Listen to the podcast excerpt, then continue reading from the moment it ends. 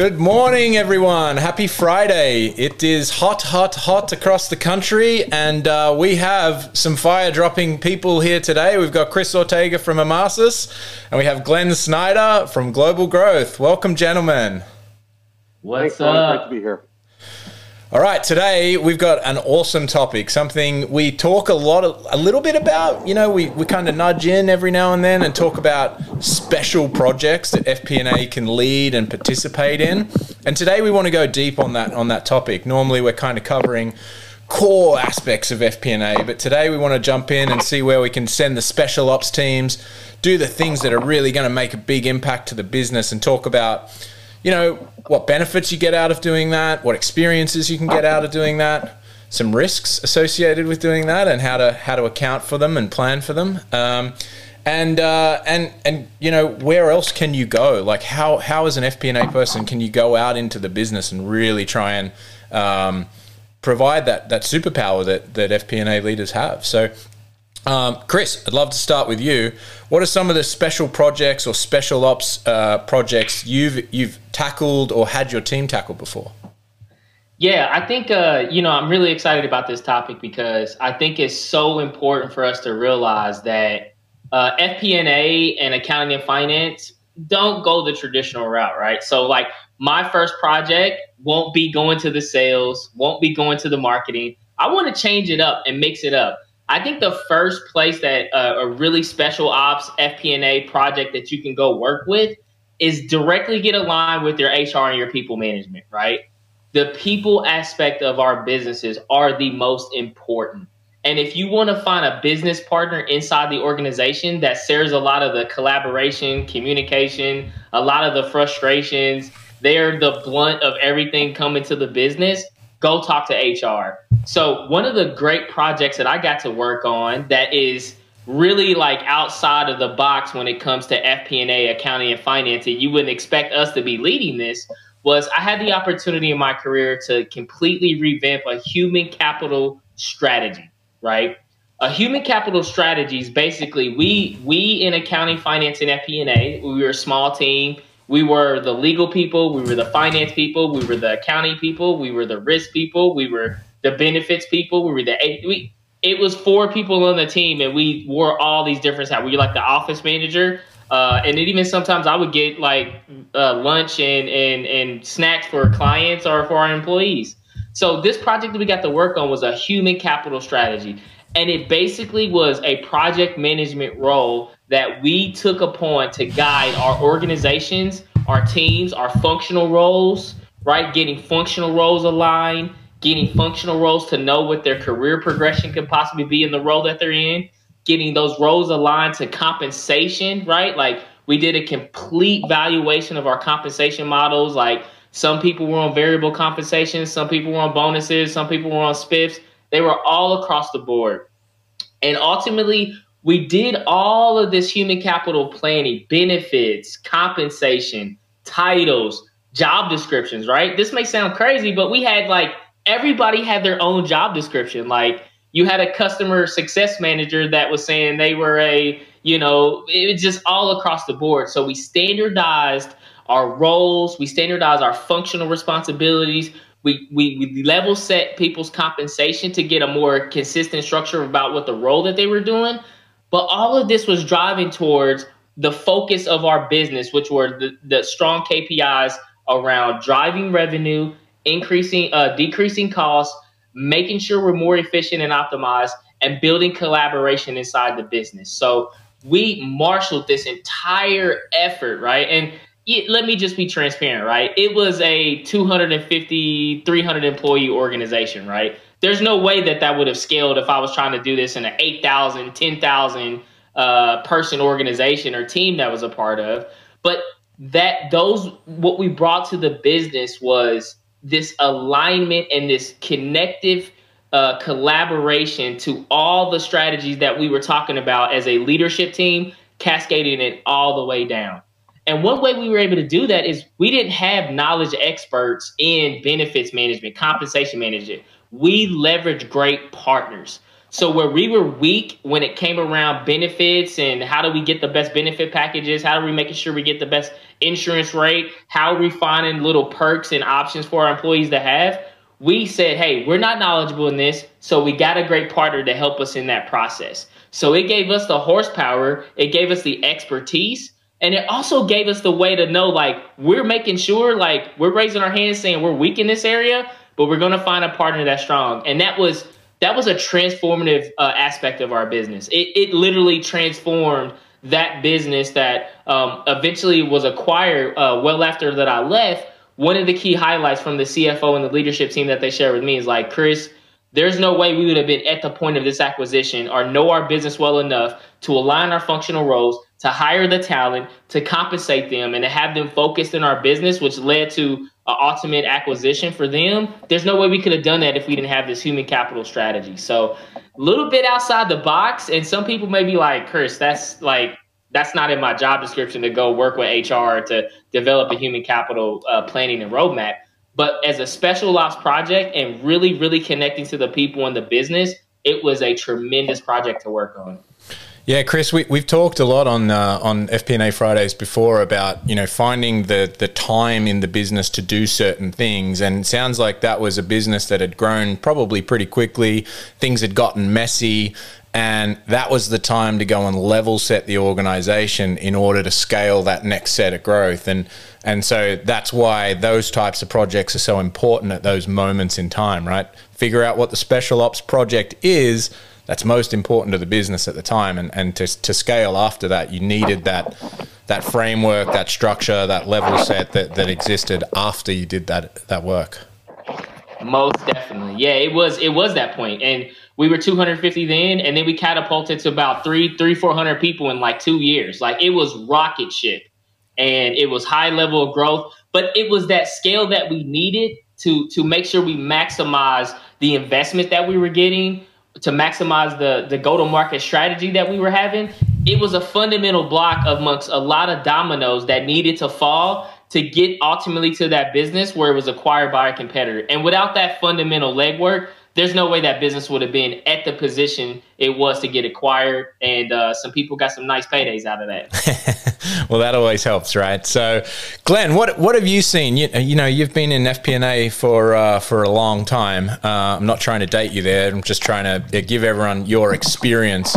What are some of the, the amazing special ops projects that you've seen and tackled, and, and maybe cherry pick a couple of great ones for us? Well, it's really covered the full spectrum. I've done a lot of the stuff that Chris talked about with HR, I mean, because HR is such a valuable partner. But one of the things that, and I'm going to take a little step back and kind of think big picture here for a second. One thing that I always like to do when it comes to putting together your goals for the next year is with my FP&A teams, I like to talk about, look, you got your fundamental things you need to get done, but what are the projects you want to do? Where are the other special things that are above and beyond outside of the norm, normal realm of FP&A that you want to be working on? And it usually goes with, you know, if you have a finance business partner that works with HR, it's going to be a project with HR. If they work with sales, it'd be a project with sales, those types of things. But I always ask for people to be thinking about where do the where does the business need to improve? And one thing that FP&A can do is it brings a discipline and a certain skill set to projects that many businesses don't have. And that is where the value is. That's where it, you could say what Chris described there was outside of the realm of FP&A, and I would say why? What I don't think that anything really should be outside the realm of FP&A because we're analysts we we analyze information we think through processes we look at where, where should we be where are we today and how do we help get there so all of that to me is all within the scope of fp&a but I'll talk to you about a little thing that I did uh, early in my career. I was at Franklin Templeton, and I was working. Uh, I was very. I was actually working in the portfolio management and trading group, which represented about 65% of their global revenue. And one of the things that I saw was that the business itself just wasn't working very efficiently. That you had independent groups that were managing mutual funds in their own personal strategies of how they were set up based on their brand. And they would go out and they would do their research, and then based on that research, they'd make their portfolio decisions on what to buy, what to sell within the mutual fund. But what I found was many of these different groups were calling on the same companies because they were investing, they had there some overlaps in how they invested. So for example, Kookmin Bank is the largest bank in Korea. The global equity team invested in Kookmin Bank. The emerging markets team invested in Kookmin Bank. And the local team that was based that was investing purely in Korea was investing in Kookmin Bank. And one thing that I saw by sitting in, a, in an FP&A role, I'm able to see across the entire organization. I was like, wait a second. First of all, you have a local team in Korea that's going to get the data faster. And it, it, has nothing to do when you talk about researching, just gathering information, that has nothing to do with proprietary styles of managing funds. And what we ended up doing was looking at a project to say, wait, instead of having people flying all over the world to meet with the same company, why don't they coordinate, share information that is publicly available because they have to deal with in public information. This way, everyone's getting the data faster and it's cheaper. And then they can also they could leverage the questions and information that the other teams are asking. And what ended up happening was, is within one year of us instituting these shared research calls, we ended up reducing the overall cost to the shareholder of the mutual fund and the company we improved the performance because the information was flowing in a much more timely manner, and the overall organization was running more efficiently. So, does that have anything to do with FP&A? Eh, maybe, maybe not. but you can't go over and say, look, FP&A's job is to make the company more profitable, more efficient, more effective in whatever it's doing. Just like what Chris was talking about with HR. And so here was a, here was a case that in FP&A, saw this opportunity because you have a different view than others do in the company. You see across divisions, across portfolios, across products, whatever it happens to be, across countries. And you can say, wait a second, I see an opportunity here. And you, one thing that it takes, though, it takes the courage to go over and say, I think we could do better here, and I want to be a part of that. I, I, I love that. Uh, we were actually talking. Uh this week internally about uh, FP&A and you know Gartner talking about XP&A, extended planning and analysis, which is planning analysis outside the office of the CFO, and we were all like, "Isn't that just good FP&A, right? Like, isn't isn't that just like you know we we understand we talk about XP&A and, and we we know that that world, but at the same time, it is it's just different types of data, right? It's operational data versus financial data." And trying to marry the two up. Um, but uh, really, really interesting there. What what other kind of one thing that I've seen FP&A teams get really involved in is pricing, uh, especially in you know fast growing software companies. But it's also an area where FP&A teams don't often have the most skills, right? Like yes, they can do a lot of the analysis, but but building pricing models and building pricing structures is a very sensitive topic for, for those involved, specifically the salespeople that have to go and pitch and message it. Have have either of you been involved in pricing projects? I'm expecting two yeses. Yep. yeah. Many companies I've done pricing. Yeah. So yeah. let let's talk about it because it's it's one that I think every FP&A person will tackle at some point. Um, so what do you what do you both have seen from how do you go and tackle it and what are the big risk areas around you know reviewing pricing models and coming up with new pricing models and maybe chris i'll start with you oh uh, rowan what a great topic to talk about right talking about how you're moving from like, like here at Emarsys, right we we have gone through so many different changes of product packaging to legacy pricing where we're getting people on committed contracts from uses based contracts. That's step number one. Then getting them on product based packaging where we went from, you know, offering all these different solutions to say, hey, you get our core product with all these extras to saying, nope, you get essentials, you get advanced, you get max AI, right? To getting the packages. Now we're in a phase right now where we're going to, uh, through the acquisition we're going to, to getting to new product and packaging that SAP wants us to have. So that I mean, it, just seeing the different stages around that where there's been changes, and to me, it's always about like what are you trying to go to market with, right? And I think, uh, and a lot of the software companies I've been at, we've changed our go to market strategy so many different times, like. I, the company I was, the software company I was at before, which was recently was was was acquired that I was mentioning in my uh, FP&A special ops example. It was the same thing. It was, you know, we were going out there. We had people, we had customers that were uh, the same level of customers paying three thousand dollars, and we had that same level of customer paying like twenty five thousand dollars, and then we had a customer, smaller customer that was. We were all across the board, right? And the thing that we had to do was really, really focus on the strategy. And again, you you hit the nail right on the head, Rowan.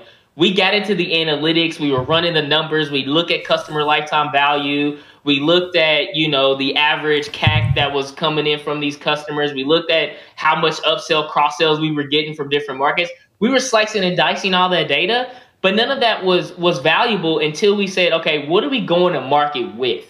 Right? Like, let's get a line on the strategy first. Like, are we? Do we want to be the uh, the the will fit? It will you know any deal. Do we want to be the customer to say, oh yeah, we'll give you anything that you need, or do we want to go in and say, here are the lanes that you can operate in. Here are the products and the packaging that we're giving with it. Here's the pricing you're gonna have and based on your you know contact size or based on your revenue size or your employee size that's how we'll determine what price point you're going to be at. So really, we had to get alignment and work with the sales, the marketing, the operations, and, and that group to really get aligned on what was our go-to-market strategy. So I think first start there.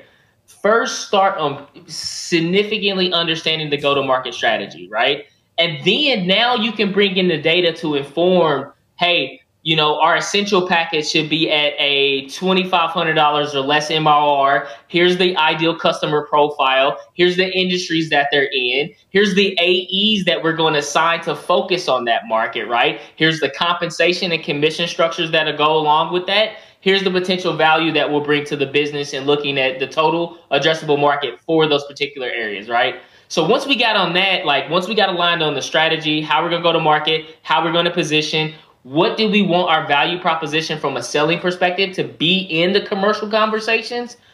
Once we got all that, and, and believe you me, that took a lot of time. You're getting sales, marketing, finance, strategy, operations, who's ultimately going to be the ones executing and fulfilling these things.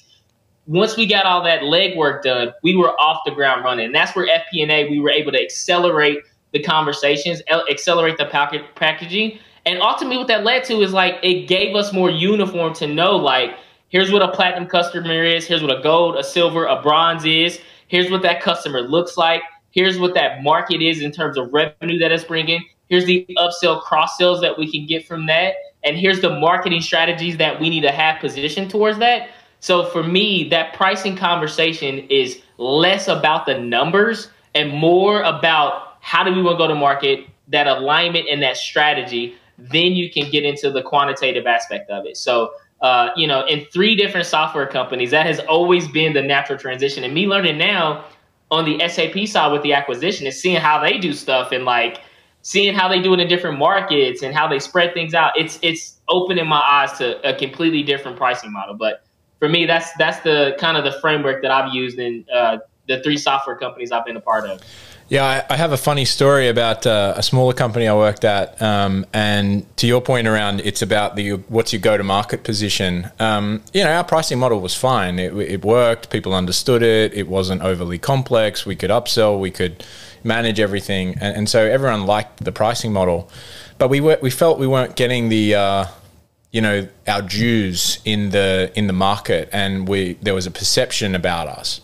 So we just doubled the prices, and guess what? Customers just paid more, and they actually treated us more seriously. Um, and it was just a perception issue that you know our price we looked cheap, and therefore the product didn't show off well to them. And and so just by simply doubling the prices, right? Pricing models, everything like there's also a way of not overcomplicating pricing sometimes, which is you don't need to have all these fancy levers if the levers are actually working, it might just be the price point, and, and that actually changes the trajectory of the conversation. Glenn, what have you seen? And I'm sure you've done pricing models in, you know, in banks and in, in uh, you know, at Digital Realty, your last company, which was uh, leasing and things like that. What, what have you seen from pricing perspectives? Actually, one of the biggest pricing models that I was working on was actually Charles Schwab. And Rowan, what you were talking about was the exact issue. It was the first thing you have to get to is what do you who do you want to be in the market? What are you trying to do? Do you want to be the you know the, the the low price leader to say hey look we're the cheap one just you know where, where you have more transactional type volume or do you want to be the high end service that we're going to charge more for the same thing but we're going to be higher touch? What is your model that you really want to do? And so uh, you know that's the first thing that you have to figure out. And then there is some number crunching that gets involved but what you really have to be looking at is consumer behavior. Or you know, or if it's if you're going out to a retail market, at least consumer behavior. Uh, but what how are your how are the customers going to be behaving based on the pricing? So you need to go and say, wait a second, if we raise our prices here, do we lose business? Where is that? If you think back to your economics classes in you know in college, very simple supply and demand charts. You raise prices your your demand is going to go down, but it's about maximizing that box that is your profit. If that's what you're going for. By the way, sometimes you want to go over and you don't necessarily focus on pricing driving profit. You know, driving or more maximizing profit. Sometimes you want to change your pricing to maximize market share, which means you might be taking a loss. And so there are different strategies about what you really want to get out of your pricing and out of the market. So Chris was absolutely right. That's the first thing you got to understand. But then you have to dive into different types of numbers, which is more about how do consumers behave? Where is the market? Where's your competition? How do you want to position yourself? And it's really more about the strategy and how all those different pieces fit together than saying, hey, look, here's the actual price. Because at the end of the day, what you're going to do is you're going to have your model that's going to say, at this price, we think we're going to have this amount of volume, which tells us here's the impact on the financial statements. You know, here's the profitability, here's the revenue you're generating, here's the growth potential, those types of things. But you first have to figure out who do you want to be in that market? What is the brand all about? And how do you want to position it? And of course, as you get bigger and bigger and bigger, and I think back to my days at places like Visa, where they had a dominant market share, pricing was less important because if Visa increased their price by 2%, well, they had more than 50% of the global market share at the time in, in electronic payments okay, they can do that. But you have to be very careful at that time about raising prices because then you get into other types of laws that are around monopolistic behaviors and how you price. And so all of these different factors come into play. But it's really about understanding where you are, why you want to change your prices, what you want to do, and what's the ultimate outcome. And and so as we go and start that, right? Where we've all decided, someone says, CEO says, we need to look at pricing. And he points at the CFO and says, you go lead that project. Who does the CFO obviously turns to FP&A, right? Because it's a future forward looking thing. Um, but who else do you need to bring into the room and at what points? So if I could jump in here. So the first thing that you, even if the CFO comes to me and says, hey, look, we got to go and look at pricing the first thing you got to ask is why. What are you trying to get out of it so you understand? yes. Right.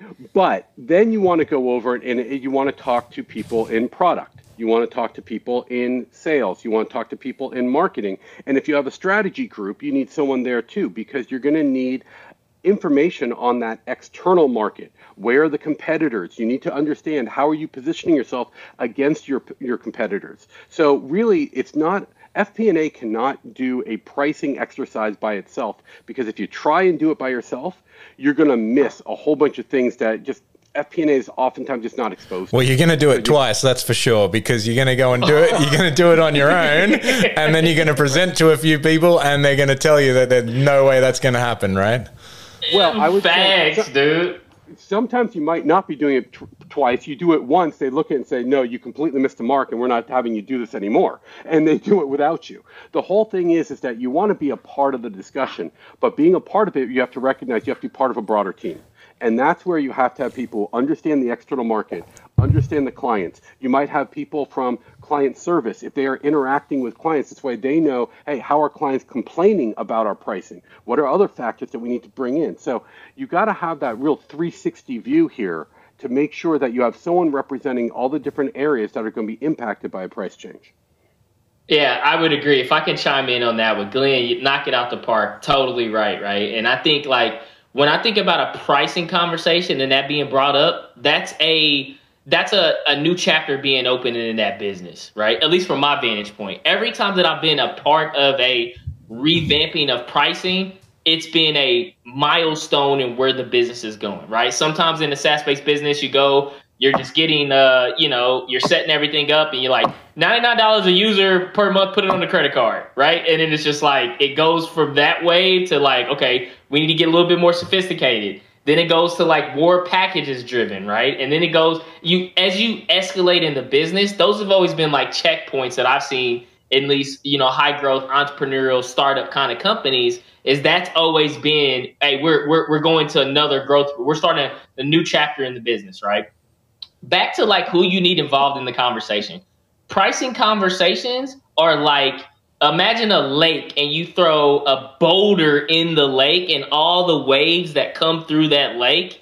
Price is going to affect everybody in the organization HR, legal, uh, sales, marketing, operations. It, it, it's a it's a it's a it's a big monumental atomic thing that you got to make sure you have alignment on. That's gets back to my point earlier. Is like you got to spend the time on alignment, and I would tell people like seriously, being in those conversations, it's going to take a lot of time to get that. Or if you're in a fast paced organization and it's just you, the chief revenue officer, the marketing, the operations person, legal, and you guys all get in a room and like, look, let's get this thing together first. Let's get a line on all this. Make sure we're all on moving in the same directions because that's how you run faster. So to me, like when you need the people in that conversation, it's it's it's every touch point in the organization because you're going to be driving more money, you're going to be getting more cash, you're going to have opportunities to, you know, people want to know is like, hey, the first thing on the sales side is going to say, if you increase the price, what's that going to do to my commissions? the most important question you need to answer in that and know in every aspect of the business is what's in it for me. I think we talked about that earlier, right? You got to know what's in it for me. And it, to, to Glenn's point, what's in it for the organization? Like, what are we trying to do? We're just trying to get more money? Are we trying to, you know, reposition ourselves? Are we trying to seem like we're more enterprise and not mid market? Like, it, it, it's really answering a lot of those questions before you even dive into the numbers. Because if you go the number approach first, which I've learned, it, it you're gonna no, but you're, it's gonna be wrong. If you go to a pricing conversation and your first decision and first instinct is go look at the numbers, you you, you you're gonna you're gonna be so inefficient and you're gonna lose so much time already. Go to the people, go to getting the strategy, go to getting the alignment first. Yeah, and and uh, and from that perspective, people tend to go to the numbers first because they want to feel informed as they go into that strategy conversation.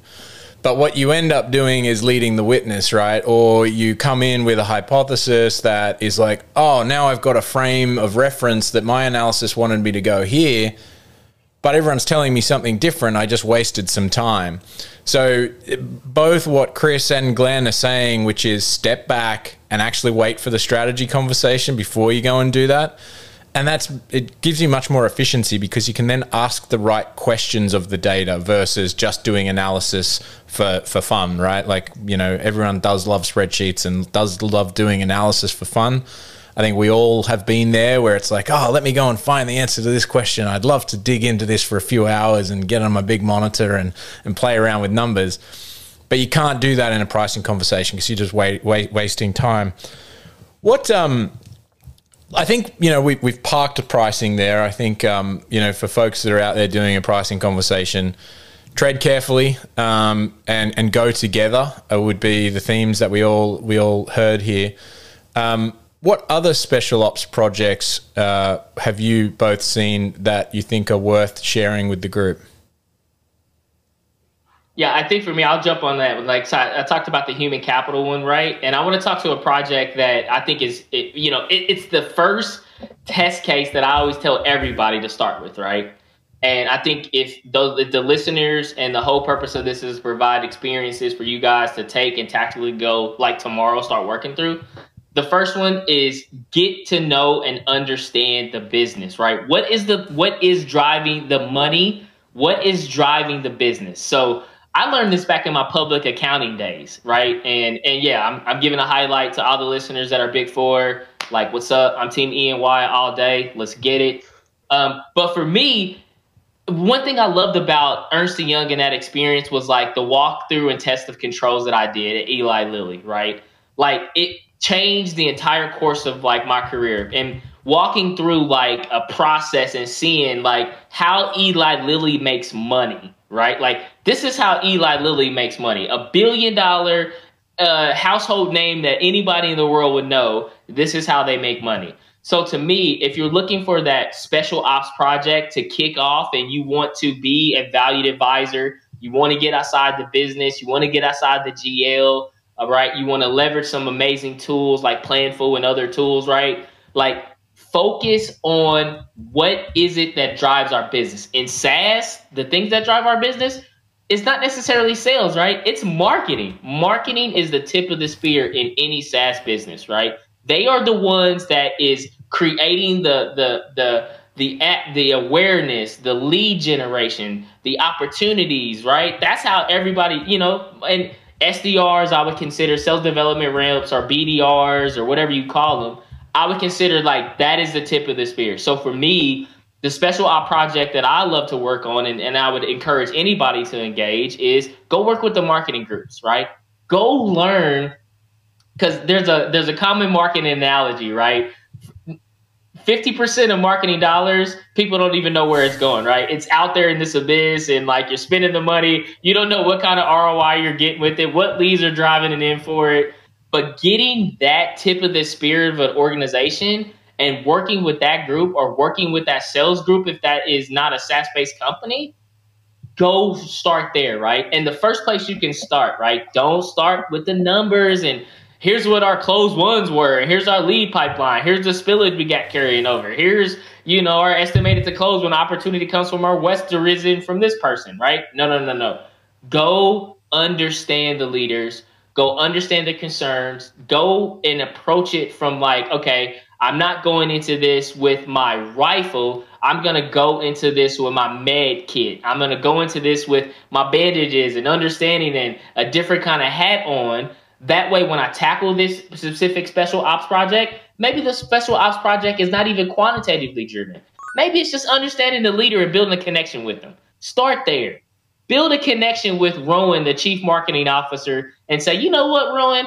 I just want to put 30 minutes of the calendar bi-weekly, and I just want to talk and learn more about your business, right? And it, it builds on it. Then once you start learning more about Rowan's business, right? Rowan says, man, I really wish I would have known something more around this uh, marketing strategy that we're doing. Oh, Rowan, like, let me be your support and let's dive a little deeper into that. Organically, you would get the projects from having that dialogue with them. Again, don't go and say, well, in the marketing group, I'm going to be looking at these special ops project and this is exactly where I'm going to go. Understand the business, start with building the partnerships, and organically come up together in partnership well, what those special projects could be or what those special ops projects would be. That would be my foundation. You can start doing that tomorrow. You can start doing that today. That would be the first place I would start.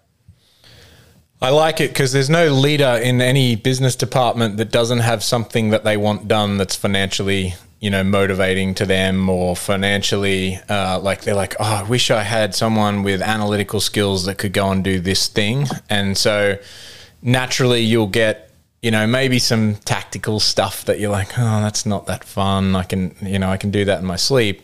But if you keep doing those little tactical things keep earning the trust earning the uh, earning the respect then and you can do that really quickly, right? Leaders start to see that really fast, and then next thing you know, you've got this huge project, and you're like, "Whoa, I wasn't expecting that."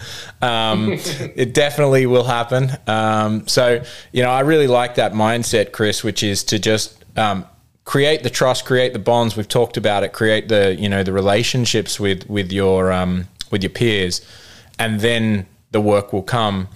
Glenn, what perspectives do you have from from you know you've worked at some bigger organizations and I'm sure that's harder to do, right? Like you can't go at Schwab to the CMO generally and say, "Hey, let me put a bi-weekly meeting on your calendar."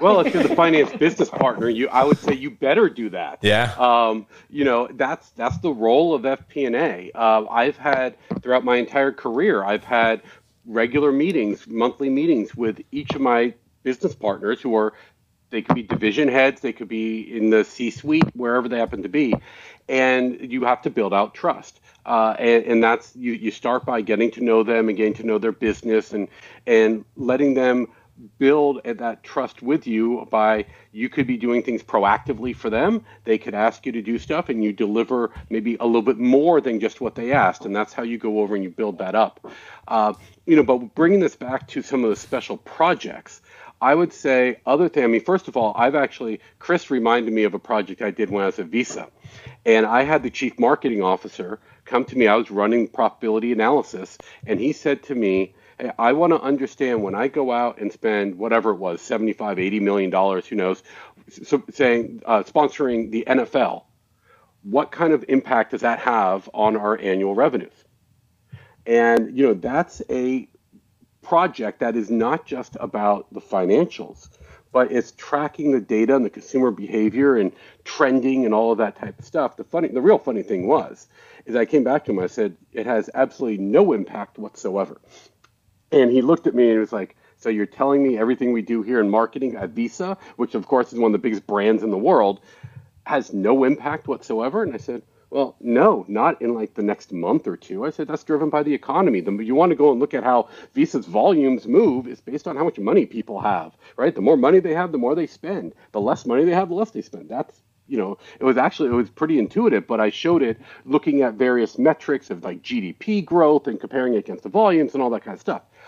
But I said in the longer term, when you start getting out three, four, five years, it's about understanding and seeing what name is in front of you. If you, if Visa all of a sudden pulled back on their marketing and Mastercard, American Express were out there, more and more people, as they were thinking about what their next credit card would be, would be thinking about MasterCard and American Express over Visa.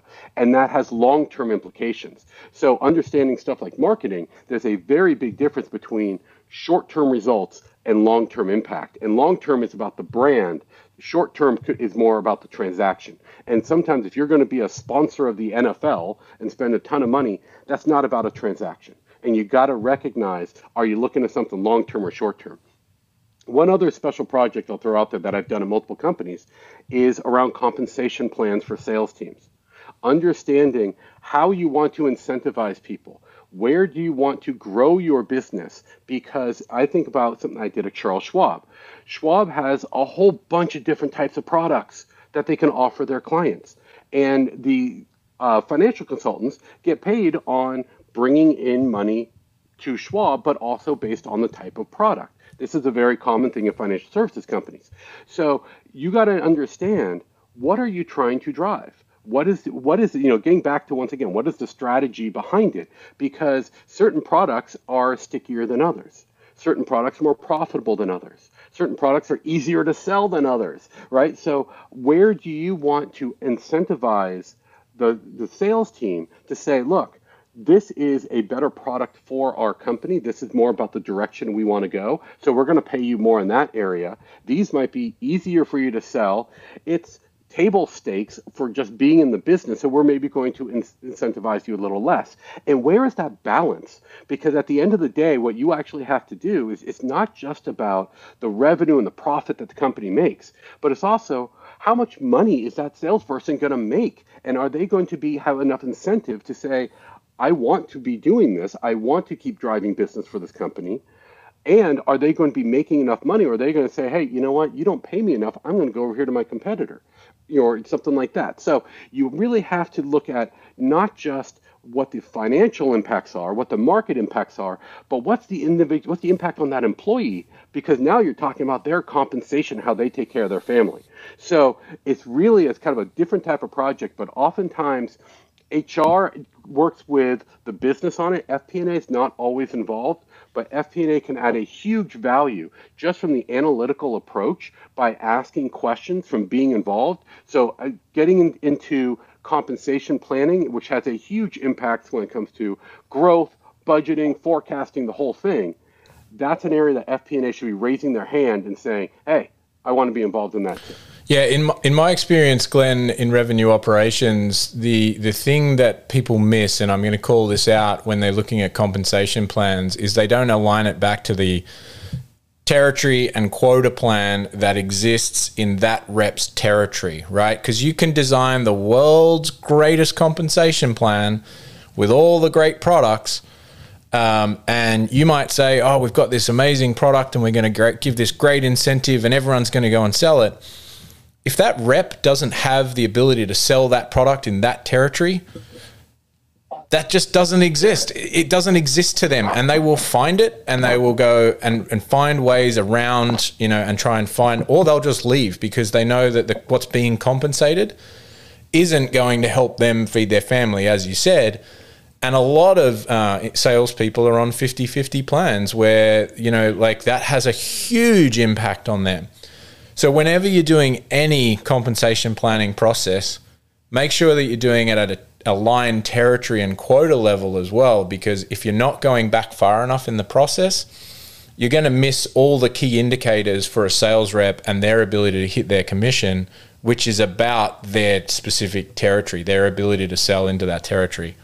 And a lot of that comes to not just region, but country specifics. Where are you? What's the market like in the different things? I mean, a very simple example if you're trying to sell, you know, cross country skis, and your in your uh, area is New York City, it's going to be a lot harder to sell that than if you are in Vermont, right? That you you got to recognize the the regional differences, but sometimes the languages, the laws, the cultures. That's where strategy really comes back into play. And if you've noticed one theme from everything that Rowan you've talked about and Chris has talked about and I've talked about, when you get into projects, it's more about the strategy than it is the financials. The financials Thanks. might go to support the strategy, but it's you got to have that strategy. You got to start with that strategy. You got to believe in that strategy, and that's the strategy that you are solving for. You're not solving for a number. You're solving for a strategy.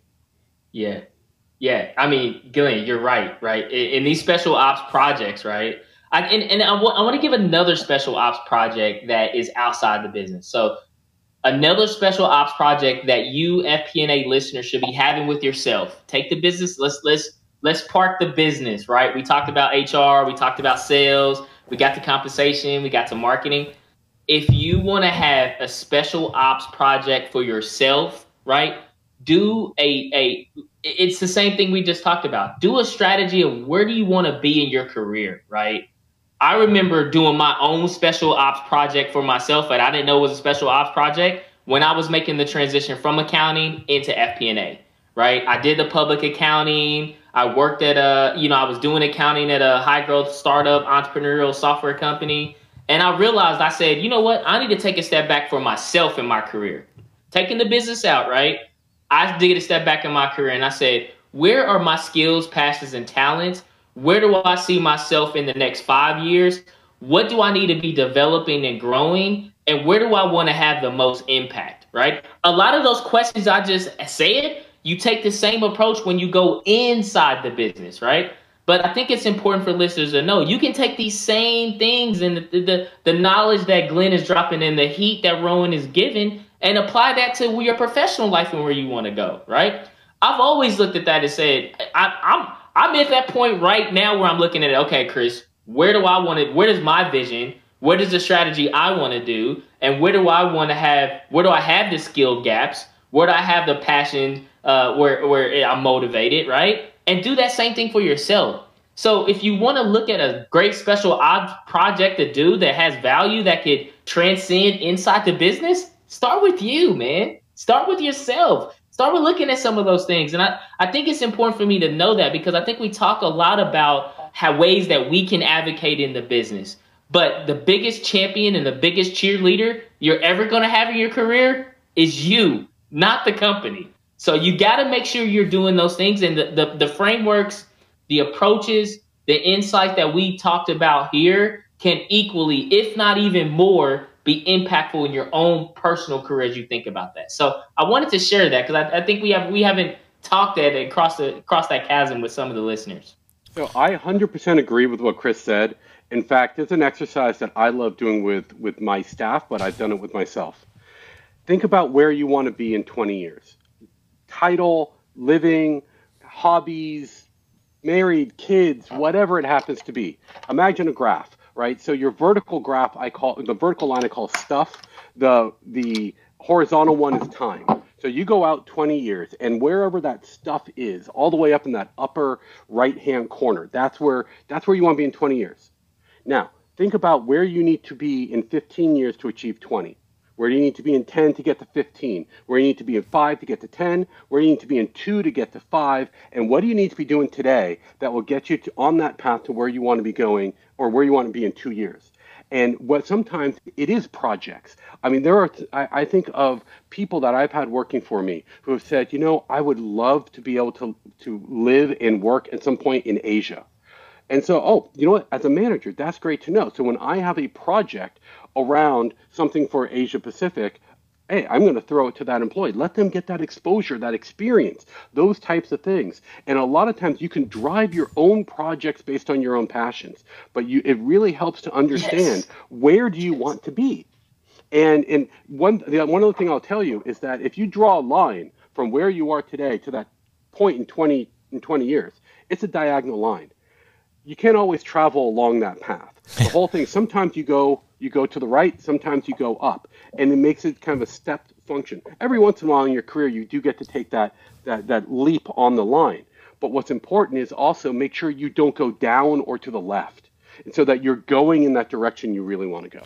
Yeah, I think we've all seen that cartoon of plan versus reality, and you know the plan is that straight straight line, and the reality is you know you've got to jump over the rock, you've got to walk through the fire pit, you've got to do all these sorts of things. But uh, I, I, Chris, Glenn, thank you both for like uh, bringing that self reflection, that self leadership that folks need to have to actually yeah. really progress their careers. I think a lot of folks rely on their manager to define their career for them. Um, and the more you get up to management levels, the more you realize you're just still trying to figure it out for yourself uh, and that your manager, whilst they do have the best intentions, and you have to assume positive intent on on your manager, they're they're trying to navigate that same journey for themselves, and they're trying to figure out, you know, how do they make themselves look good to their boss, and all of that sort of stuff. And so you have to take that self self ownership. It's your responsibility to go and tell your boss what you want from your next twelve months. It's and and if that's not realistic, trust me, they'll tell you. Um, but yeah. it is definitely on you to define your career, your career goals. And and if you do what what Chris and Glenn just described, then you'll find opportunities that you didn't think were existing because people want to help. Like that's the it's human nature. We all want to help each other. Um, it's very rare that you find someone that actually doesn't want to help you. And if you and if you don't ask, you don't get. So, you know, for everyone out there you know, things like what Glenn said, where it's like, oh, you know, I have this interest in traveling the world and working. That's how I moved to London for 10 years. And now why I live in the Bay Area and have an Australian accent is because I always expressed an interest to travel uh, to one of my mentors and, and they shipped me around the world. And it's great. Um, if you don't do that, if you don't speak up, you might just leave that job and take another job elsewhere, and you've you've missed a, a big opportunity in in your um, personal development. Yeah, I think so many times, Rowan, and the whole goal of this conversation is about special projects, right? And we we get some great examples, and I think talking about this one, you always have to be the master, right, of your own career, right? It's great to have advocates, and I've had that along the way. I've also had an experience, man, and I'll share this. Like, I had an experience where I was working with my manager. I'm doing, I'm dotting all the I's, crossing all the T's. I'm ready to step into a senior financial analyst role. I'm ready. I did everything that I could. I'm, I'm all the performance reviews, everything was like there. And I'm like, I had complete trust in this person and I'm going towards it. I'm like, yes, yes, I'm almost at the finish line. And the goalpost changed. And it was like someone completely outside the business. And it was like, hey, Chris, we know we're working towards a senior FNA role, but we're going to give it to this other person. And I, I, I can go back to that moment. I remember where I was just like, boom. It was just like, man, I did, I worked. And from that moment, I realized I would never put my skills, passions, talents, development, and growth in the hands of anybody else ever. And if I'm not getting what I want, And if I'm not developing and going down the trajectory that I am, I'm going to be proactive about it. I'm going to give it time. I'm going to have the conversations. But if I'm not in an opportunity where I'm growing and thriving and, and being challenged and, and, and ex- expanding myself, it's not the right opportunity for me. And you got to be willing to have that conversation too. You got to, you know, I've, I've, I've had, I've had that conversations with leaders and mentors that I respect now today. And I said, look, we come to the understanding that, hey, Chris, it's probably not the best place for you for your growth. And we we we agreed upon it. It was like, hey, look, it probably is. Let's let's start working through how we find you know the best person that's going to be in this position excited about the opportunity that they have now while i find the opportunity that is best case for me right? And a lot of people are so scared of that conversation. They run away from it. They don't have it. Because it's it's it's it. But at the end of the day man you have to be the master of your career. You have to take ownership for it. You have to take on this special project for yourself. That way you can know you're giving the best of the business. So I just wanted to share that insight. Yeah, and, and I 100% agree with everything Chris just said. I mean, he nailed it.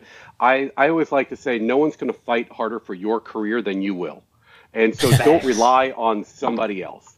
And, you know, that is, I, I was actually, the funny thing, Chris, I went through the exact same thing in my career. I had a boss who came to me and he said, "Hey, Glenn, I was a senior financial analyst." He said, "Glenn, I'm promoting you to director," and I was like, "Oh my God!" Above, skipping manager, senior manager. He wrote down my title, wrote down my salary. He gave it to me. I went out, had lunch with a buddy of mine. I'm like, "Oh my God, I'm getting promoted to director and everything." My buddy went over. He talked to his boss and said, "You know, I'd like to get promoted too." They started talking. All of a sudden, my boss came back to me and says, "Yeah, that's gone now. You lost it." And I'm like, "What?" How? Why would you say that to me if it wasn't a done deal? And then like six months later, he comes back and says, okay, I'm promoting a senior manager. I didn't even tell my mom, right? Nothing. And he went over and took it away from me again. And it was very clear that if I was waiting for somebody to make something happen for me, I was going to be waiting a long time. And so if I wanted to move up in the organization, I either had to say, look, I'm going to do this, I'm going to work hard here, and I'm going to see if I could get that, or I'm going to start looking somewhere else because this just might not be the place that's going to get me to where I want to be. And that's okay too. But you got to come to that realization and you got to recognize if you are relying on someone else to do something for you, it's not necessarily their priority because their own career is going to be first before yours. Facts. Well, I think guys, we could we could probably Thanks. Uh, we could probably leave it there today and give some folks back some time to go and think about, you know, how they become the special operations project for themselves. I think Glenn and Chris have just dropped some, you know, some personal experiences there think about that for your own career right now and, and where you're at and what you need to go and do to make that next step. And, uh, you know, for those that are interested in doing 20 year planning, I, I'm, I'm definitely not that person, Glenn. 20 years is like. I didn't know that. I, you know, 20 years from now, who knows? I may be a dinosaur by then. well, uh, it's all about where you want to be, right? Yeah, no, I love it. I, am I'm a five year, five year plan. Ten, you know, I'm, 10. A, I'm, a, I'm a three. I'm three. yeah. Uh, so so maybe that's just Chris and I like to move fast. So like 10 years to just 10, 20 is too far out. But um, yeah, it, it, hey, I, I actually may do it just to surprise myself. Well, I would also say it depends on where you are too. If you're coming out of college or you're like five years out of college, 20 years, half of your career. You could do that. If you're getting close to retirement, 20 years is a little silly, right? so uh, it really comes down to where you are in the spectrum right? Yeah, yeah. Maybe my 20 years my, is my golf handicap goal, but uh, that's uh, that's another story. So, all right, gents, uh, happy Friday. I hope you stay uh, stay cool because it looks like it's going to be hot around the country. And uh, have a great weekend, everyone. And uh, we'll see you next Friday for FP&A Fridays live here on Clubhouse. Thanks, everyone.